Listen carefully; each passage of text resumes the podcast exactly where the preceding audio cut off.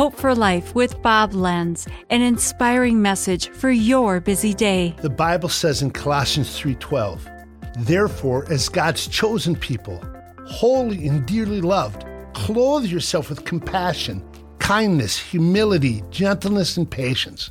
Wow. Does that sound like a house you want to live in or what? A family you would want to be a part of. A family where you're wanted, even chosen. I want you to be a part of my family. Not just loved, but dearly loved, unmistakably loved. That is our heavenly parent. Better than any earthly mom or dad, kindness of God that leads us to repentance, adopted by our heavenly Father.